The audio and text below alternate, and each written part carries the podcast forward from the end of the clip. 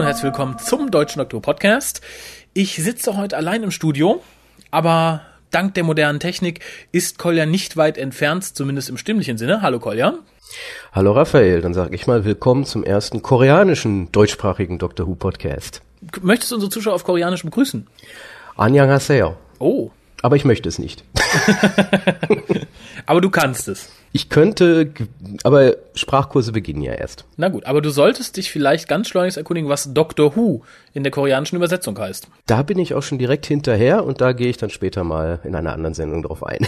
Ach, das, das ist doch schon mal nicht schlecht. Ich schmeiß dir schnell die News an den Kopf, sind nicht viele. Und da wir auf diese Art und Weise auch ein bisschen komplizierter zu casten haben, denke ich, ist es nicht verkehrt, wenn wir das nicht allzu unnötig in die Länge ziehen. Da bin ich direkt bei dir. Ja, ich nehme an, du hast dich während deines Fluges nicht über die neuesten Neuigkeiten des Universums informiert. Ähm, nein, es war ja schließlich verboten, funklose Internetgeräte und ähnliches zu benutzen, so dass ich da völlig losgelöst war, was aber nicht bedeutet, dass ich eine gewisse Folge nicht gesehen hätte. Ja, sonst wäre der Cast ja auch relativ sinnlos. Aber die ersten News, die du wahrscheinlich noch mitbekommen hast, als du in Europa weiltest. Captain Jack kommt in der vierten Staffel Doctor Who wieder. Mhm, mhm, habe ich mitgekriegt. Äh, Mutmaßungen sagen jetzt natürlich, oh, dann ist bestimmt das Gerücht über das Staffelfinale war. Sehe ich nicht so. Ich bin der Meinung, Jack kommt in der Folge, vielleicht noch in der darauffolgenden wieder, in der Martha wieder zum Doktor stößt, weil die ja auch bei Torchwood rumlungert. Also ich denke auch, dass das genau diese Übergabefolge sein wird, wobei halt noch nicht wirklich raus ist, wie das genau mit Martha weitergehen wird. Also es kann ja durchaus sein, dass äh, Martha und Captain Jack parallel immer dabei sind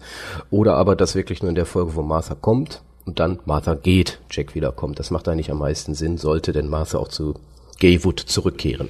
Ja, und so je weniger wir von Torchwood sehen in dieser Serie, ist, glaube ich, äh, desto besser.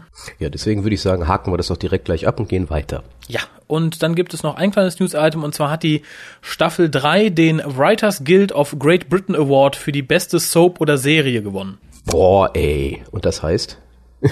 dass die gut geschrieben war. Sie ist dagegen die zweite Staffel Live on Mars zum Beispiel angetreten. Und es ist kein Publikumspreis, wenn ich mich recht entsinne, sondern wird von der Writers Guild of Great Britain verliehen. Also von Kollegen. Da macht der Name natürlich Sinn. Eben. Also, wie gesagt, herzlichen Glückwunsch. Ich bin immer noch der Meinung, die dritte Staffel hat es im Vergleich zur zweiten Staffel Live on Mars nicht verdient. Ja, der komplett direkte Vergleich, also ich habe beide Staffeln nicht ganz gesehen, fehlt mir natürlich, aber äh, trotz alledem, die dritte Staffel ist natürlich in dem Sinne wieder besser geschrieben als die zweite Staffel von Doctor Who, die ein bisschen chaotisch war in manchen Situationen. Wo, äh, gab natürlich Highlights, aber trotz alledem, ich glaube als Gesamtkunstwerk, man verdrängt gerne die schlechten Episoden der jeweiligen Staffeln, äh, ist eine Steigerung da gewesen und in dem Sinne ja gut. Haken wir mal ab und sagen, halb verdient. Na gut, dann können wir jetzt zu dem eigentlichen Grund kommen, warum wir uns heute hier getroffen haben. Wir treffen uns nicht. Bitte? Wir treffen uns nicht. Gut, zu dem, zu dem sich unsere Stimmen heute im Äther getroffen haben. Das ist eine schöne Beschreibung und die lassen wir jetzt einfach mal so stehen. Äh, das wäre nämlich die Children in Need Special Doctor Who Szene Episode, wie immer man es nennen möchte, Time Crash mit Peter Davison und David Tennant. Richtig, und mit sonst fast niemandem. Aber auch nur fast. Ja, Martha erscheint kurz in einer Rück, das im, im Reused Footage von der letzten Folge der dritten Staffel. Ja, weil Time Crash geht genau da weiter, mit Einschränkungen, wo die letzte Folge aufgehört hat. Es wird nämlich ein kurzer Schnitt gemacht. Äh, es, da wird nämlich noch was eingefügt. Ja, nämlich genau diese Szene, die einiges erklärt, möchte ich sagen, weil am Ende der dritten Staffel war halt die Diskussion sehr groß, warum denn die Titanic plötzlich in die TARDIS crashen kann, die TARDIS sei doch unzerstörbar etc. pp. Wird mit dieser Szene ganz nett aufgeklärt, ist aber nicht das, ich sag mal, der Hauptdaseinstrack dieser Szene. Ähm, nein, das auf gar keinen Fall. Aber man darf auch nicht vergessen, äh, Stephen Moffat hat ja wieder mal gnadenlos diese kurze Zeit genutzt, um mehrere Dinge aufzuklären. Nicht nur die Titanic, sondern auch äh, eine gewisse optische Erscheinung. Ja, ähm, die Folge zeigt ganz eindeutig, dass Stephen Moffat der beste Writer für Doctor Who momentan ist. Lässt sich nichts dran rütteln. Also vergleicht man seine Einzelepisode, Doppelepisode und jetzt diese kurze Children und Need Szene mit vergleichbaren Episodenlängen, die RTD verbrochen hat. Das ist für mich tatsächlich nicht nur ein Level Unterschied. Das äh, ist ein ganz gewaltiger Sprung, den äh, Mr. Moffat da dem guten Herrn äh, T. Davis voraus hat. Ja, also er hat da wirklich sehr viel reingepackt in diese kurze Zeit. Äh du sagtest zwar, es sei nur eine sehr kurze Sache, da könnten wir kurz mal drüber sprechen und ähm, ich denke schon, da ist, steckt sehr viel drin, man kann auch sehr viel reininterpretieren in manche Situationen, also es ist echt erstaunlich, wie viel er wirklich geschafft hat, da rein zu quetschen. Ähm, wenn man sich einfach nur zurücklehnt und genießen will, das ist natürlich eine schöne Multidoktor-Folge, da steckt sonst nicht mehr drin, aber für alte Fans, für neue Fans ist da sehr viel Message drin enthalten. Ja, die Folge funktioniert auf sehr vielen Ebenen. Wir haben einmal die Ebene der Geschichte, die ist kurz und schmerzlos erzählt. Fünfter Doktor in Gefahr, Tardisse kollidieren von den beiden. Der zehnte Doktor findet die Lösung, weil er als fünfter Doktor gesehen hat, wie der zehnte Doktor das löst. Die beiden gehen wieder auseinander. Der fünfte Doktor verschwindet aus der TARDIS. Der Doktor kriegt die Schilde nicht rechtzeitig wieder hoch. Pop, Titanic crasht, Ende. Und zum Glück ist niemand, äh, da zum Glück ist niemand, also Kylie Minogue oder John Barrowman von der Titanic gesprungen und haben angefangen zu singen. Somit haben wir also die erste Chance verpasst, dass du nicht mehr Doctor Who weitergucken wirst. Ja, war ich auch sehr froh drum. John Barrowman hat ja kurz die Einleitung gesprochen. Ja, die Panik war auch in meinen Augen. ähm, was ich aber noch sagen wollte, das Ganze funktioniert auf einer Metaebene sehr gut, weil es ist im Endeffekt ein Symbol für das Doctor Who-Fandom, wie es momentan ist. Nämlich viele alte Fans, in dem Fall Peter Davison natürlich, regt der neue Doktor ein bisschen auf, eben weil er sich dämlich verhält und viel rumlabert. Das sagt Peter Davison, also der fünfte Doktor, ja auch explizit zum zehnten Doktor. Ja, das wurde ihm komplett so in den Mund gelegt. Also genau das, was wir uns immer denken, durfte Peter Davison alias der fünfte Doktor in dieser Szene, ist es ja nur gewesen, eine Szene sagen. Also ähm, wieso äh, schreist du eigentlich so, bist total begeistert über alles, was du so siehst. halt doch einfach mal die Fresse. Also genau das, genau das, was wir ihm immer wieder sagen möchten. Genau, und äh, auf der anderen Seite zeigt es aber auch, auch wieder auf dieser Metaebene, dass praktisch jeder, der jetzt für Doctor Who arbeitet, in dem Fall der amtierende zehnte Doktor, ist da, weil er Fan von Doctor Who war. Das sagt der zehnte Doktor hier ganz eindeutig, indem er zu Peter Davis sagt, du warst mein Doktor. Ich bin so, weil du so warst. Und das setzt sich in mir fort. Fand ich ganz, ganz schön. Äh, was du ein bisschen kitschig fandest, hast du mir schon gesagt. Was ich aber wunderschön fand, waren halt diese letzten Worte, die beiden sagen. Einmal Peter Davisons äh, Today's to Come und einmal David Tennants äh, was war das noch? For the Love for the Old Days? genau das. Was hat der Tennant eigentlich gesagt? Ich erinnere mich auch nicht mehr. Typisch. Nein, aber äh, nee, also ich fand es natürlich in dem Sinne als, als Formulierung extrem kitschig, aber es ist genau wie du das sagtest, es ist eine gegenseitige Verbeugung, die Alten vor den Neuen und umgekehrt. Vielleicht auch ein bisschen äh, so, wie Stephen Moffat das Ganze von sich aus sieht oder so, wie er sich das vielleicht wünscht, wie die Fans einfach miteinander umgehen sollten, wobei wir beide sehen das ja eher immer noch so, es ist halt nicht das Alte und das Neue Neue, sondern sehen das Ganze als eine Einheit. Und gerade deswegen sind wir ja so extrem unzufrieden und sagen nicht, ja gut, das ist halt das Neue, das ist halt so, sondern für uns ist ja das eine große Serie. Aber ich kann schon verstehen, wohin äh, unser lieber Schreiberling damit gehen wollte. Und es ist ja auch so, dass es, es macht natürlich auch Sinn, dass die Doktoren das zueinander sagen, aber es macht mehr Sinn, dass es die Fans und vielleicht sogar die Autoren zueinander sagen. Das ist richtig, vor allem wenn man sich so anguckt, wer noch beteiligt war. Es war nämlich Graham Harper, der ja schon äh, zu alten Doctor Who-Zeiten Regie geführt hat. Und das diesmal auch relativ gut macht, ist natürlich bei einer Einraumszene nicht so die hohe Kunst, würde ich sagen. Oder vielleicht gerade da, je nachdem, wie man es auslegt auslegen möchte. Gerade da, weil gerade die Anfangsszene, wo die beiden sich treffen, ist natürlich wunderbar gefilmt, wo man zuerst nur Tennant sieht oder wie die heut, das heutige Fandom sagen würde, wie Ten um die TARDIS-Konsole herum tanzt und die beiden dann zusammenstoßen und es ist schon eine, also allein diese Szene ist sehr schön gefilmt. Der Rest, da tut sich natürlich nicht sehr viel, aber ähm, Okay, die Abschiedsszene ist natürlich wieder typisch neue Serie, extrem tränenrührend. Und es haben ja auch viele in den Foren geschrieben, äh, dass sie geweint hätten. Und äh, ja gut, vieles hängt da natürlich auch mit der Regie zusammen, weil gerade das könnte natürlich extrem kindisch wirken oder kitschig wirken. Und dementsprechend äh, bin ich zufrieden über die Regie, was das betrifft. Ja, kann ich nur so unterschreiben. Wo du die Foren ansprachst, im Outpost Gallifrey Forum merkte man das halt sehr viele Fans sehr begeistert waren, aber halt eine etwas kleinere Gruppe sagt, das war ja Verschwendung, das war Unsinn. Und irgendjemand schrieb sehr treffend, dass halt gerade diese Folge für Fans exklusiv der neuen Serie, in Anführungszeichen, war diese Szene verschwendet. Die können damit nichts anfangen, äh, weil es ist natürlich zu wenig neue Serie, um Hardcore-Fans der neuen Serie zu interessieren. Und es ist auch mitunter ein bisschen Kritik an der neuen Serie, halt in Form von Peter Davison. Mhm nicht nur unterschwellig, sondern ähm, Peter Davison sagt ja genau das, was uns alten Fans manchmal so auf der Seele brennt, wenn wir sehen, wie sich der Tenant Doktor so benimmt. Ja, ähm, erster Squee-Moment würden, glaube ich, die neuen Fans sagen, war für mich, als äh, Peter Davisons Name im neuen Vorspann gezeigt wurde. Ich hatte inständig gehofft, dass sie es machen und nicht nur David Tennant da zeigen. Ja, äh, ich, das muss ich zugeben, als ich das sah, ging mir auch ähm, ein Hoch auf, sozusagen. Ja, und es zeigte vor allen Dingen mal, wie gut tatsächlich ein alter Doktor auch in der neuen Serie funktioniert. Gut, Peter Davison sah ein bisschen komisch aus in seinem geschneiderten Kostüm. Das ist korrekt, aber auch hier, ich muss dir direkt zustimmen, weil ich habe mir auch, ich habe mich mehrfach dabei erwischt, wie ich gesagt habe, ja, pff, die können den jetzt auch austauschen. Die Serie würde als Serie funktionieren. Das natürlich viele neue Fans, die ja, das kennt man ja auch aus den Foren, die alte wirklich ablehnen, dann abspringen würden, ist klar. Aber ich glaube, man hätte wieder viele alte Fans zurückgewonnen. Ich denke auch, zumal Peter Davison in einem etwas anderen Kostüm, wie man es vor, ich glaube, zwei, drei Jahren auf der Radio Times gesehen hat, durchaus auch als neuer Doktor funktionieren kann. Gut, man müsste ihn natürlich vielleicht mal vier, fünf Kilo abtrainieren lassen. Die waren doch ein bisschen viel drauf. Aber gerade im Vergleich zu Ten fand ich, wie es auch schon von vornherein von den Bildern sagte, er ist der würdevollere Doktor. Er ist ein Doktor, selbst wenn er damals immer der agilere war. Er wirkt sehr viel kontrollierter als David Tennant. Ja, wobei äh, das What am Anfang hätte auch von ihm nicht sein müssen, ist natürlich ein netter Witz, der sich irgendwie aus diesen Enden und Christmas Specials und wie auch immer ergibt, aber so langsam kann ich dieses Wort nicht mehr hören. Geht mir ähnlich. Es ging mir aber bei ein paar Momenten so, die mich halt störten in Bezug auf Peter Davison, in Bezug auf den fünften Doktor. Sachen, die halt einfach modernisiert wurden im Sinne von Dialogtechnik und für die neuen Fans, die nicht hätten sein müssen. Das war zum einen das Desktop-Theme für die veränderte TARDIS-Oberfläche. Fand ich extrem unsinnig. Es, es widerspricht auch den Sachen, die man aus Büchern kennt, aus Hörspielen kennt, dass halt wirklich A, verschiedene Ko Konsolenräume existieren und dass der Dr. B auch immer viel Arbeit investiert, dass die mal dann um thematisch umzugestalten, wird gerade beim siebten Doktor beschrieben, wie er zur Paul McGann-Konsole kommt. Mhm, richtig, äh, das hat mich auch wahnsinnig gestört, weil da wird halt ähm, mit Hilfe eines Satzes wie zum Beispiel, ja, das ist mein Cloaking-Device zum Beispiel, ähm, relativ lapidar was abgehandelt, was eigentlich viel schöner wäre, wenn man es richtig erklärt. Geht mir ähnlich. Ähm, Harald sagte, ja, vielleicht sagt der fünfte Doktor nur als Scherz, so als, als Witz. Aber das wäre dann wieder out of character für den fünften Doktor. Der ist nicht der Doktor der Desktop-Themes. Der hätte, glaube ich, gesagt, oh, hast aber viel Arbeit hier reingesteckt, um die verhunzt aussehen zu lassen. Der hätte nicht gesagt, Desktop-Theme changen.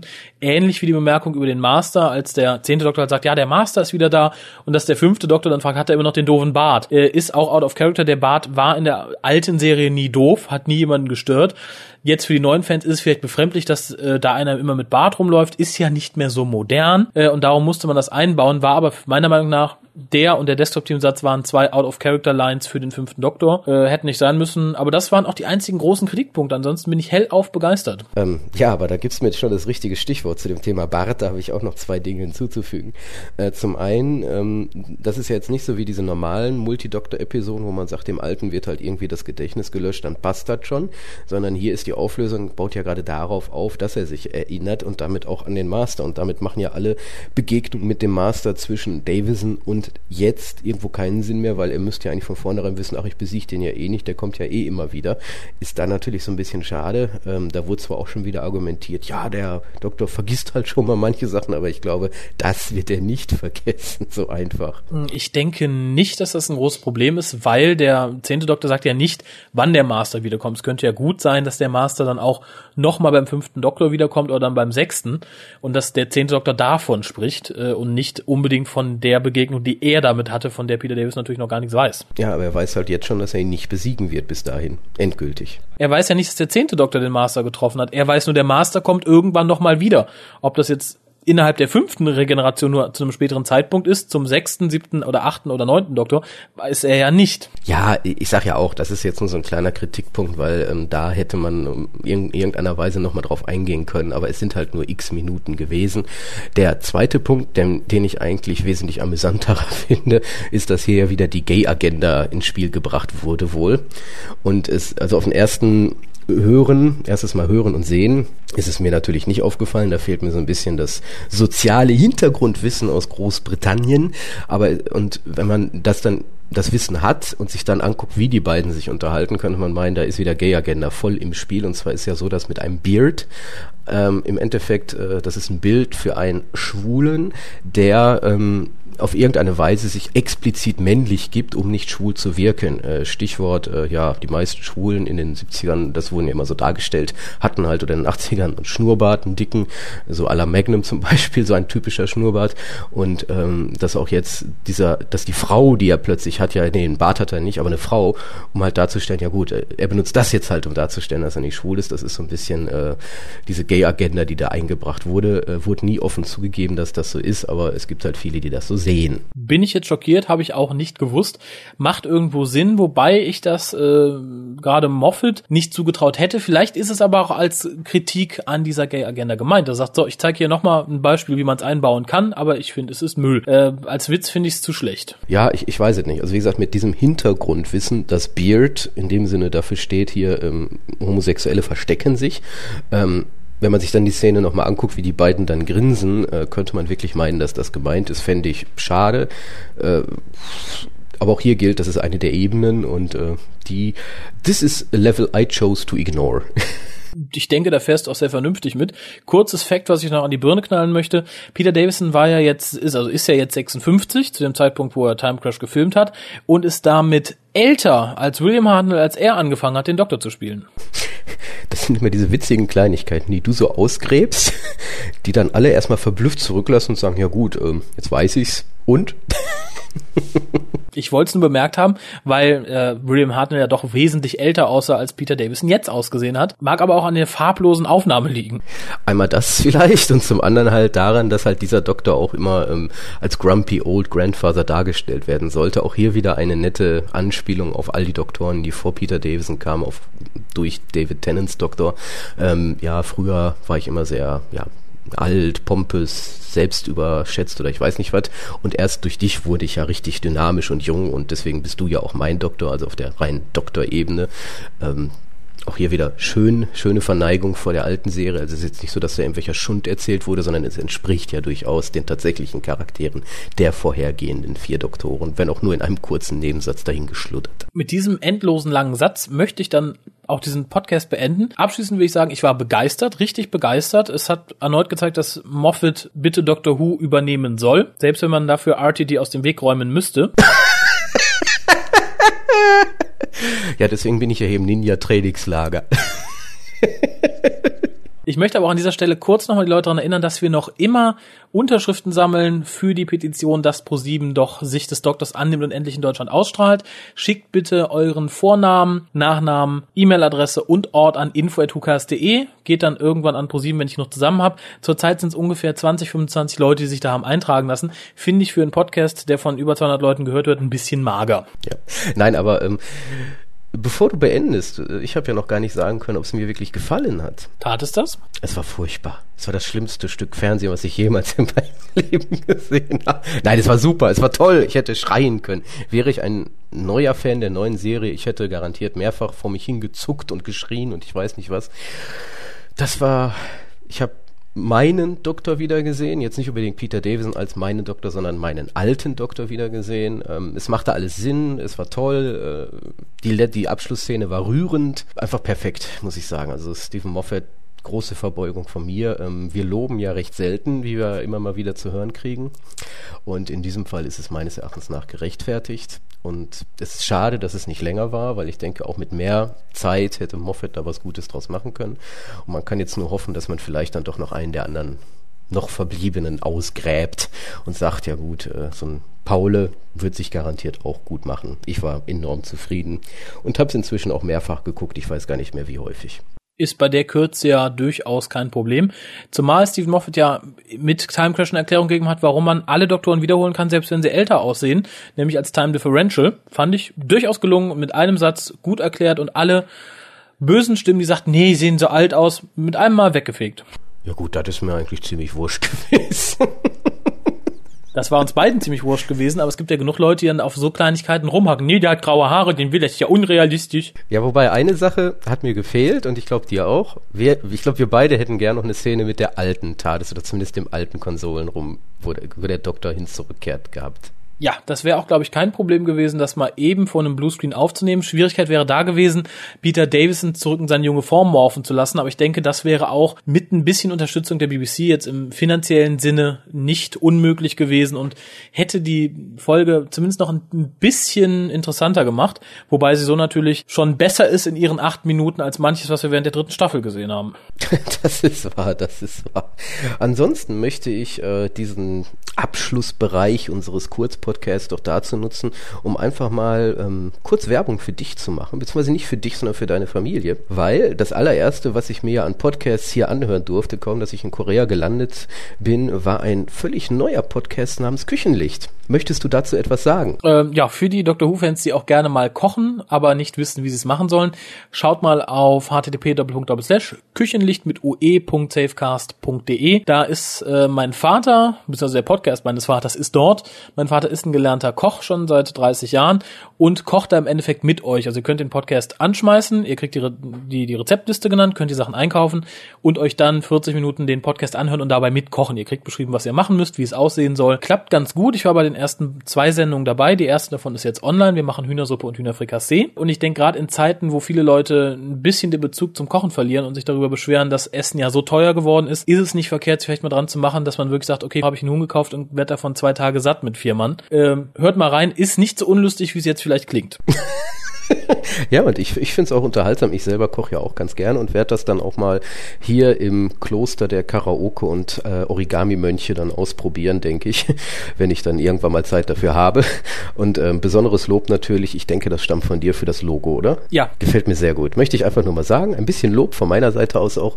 Und ansonsten würde ich sagen, ich sehe schon da hinten äh, ja den Übermönch, der wartet auf mich. Ich glaube, heute Morgen ist erstmal Origami-Falten angesagt. Es geht ja darum, innerhalb von, ich glaube, einer Minute 30 ähm, merkwürdige Kraniche zu falten. Und ja, ich will ja schließlich, wenn ich wiederkomme, gestärkt sein, gestählert geradezu, um dann ja jemand anders an die Wand zu singen und zu falten. Ich denke, das wirst du auch problemlos schaffen. Ich bin da aber immer noch neutraler Beobachter und für die Leute, die nicht wissen, worüber wir reden, www.podcastduell.de. Ich würde sagen, wir verabschieden uns dann für momentan. Ich weiß nicht, wann ich dich wieder an die Strippe krieg, je nachdem, wann das Münztelefon im Kloster wieder funktionsfähig sein wird. Ja, es ist eine ziemliche Arbeit gewesen, aber wir haben es hingekriegt. Ich weiß auch nicht, wie ich das geschafft habe, aber ähm, wie gesagt, äh, der Obermönch guckt auch schon ganz böse. Ich glaube, ich muss langsam gehen. Dir dann noch ja, eine schöne Woche in Düsseldorf, ich glaube an der Uni, richtig? Ja. Ja, und ich habe ja auch eine elektronische Post bekommen von Bernhard, dass ein Dr. Who-Treffen ansteht. Ich glaube, da wirst du dann auch die Leute im Forum wieder informieren, oder? Ja, ich glaube, das werde ich sogar direkt machen, nachdem ich den Cast hier zusammengeschnitten habe. Ja, dann sage ich einfach mal Tschüss an unsere Zuhörer und ja, ich verabschiede mich dann mal ins Klosterfrühstück. Dann musst du dich jetzt aber noch auf Koreanisch verabschieden, wenn wir schon die koreanische Begrüßung hatten. Da bin ich noch nicht. Ich konnte mich noch nicht verabschieden. Ich muss immer hier bleiben. Ich durfte noch nicht Tschüss sagen. Na gut, dann sage ich einfach mal bis denn. Bis denn. Tschüss.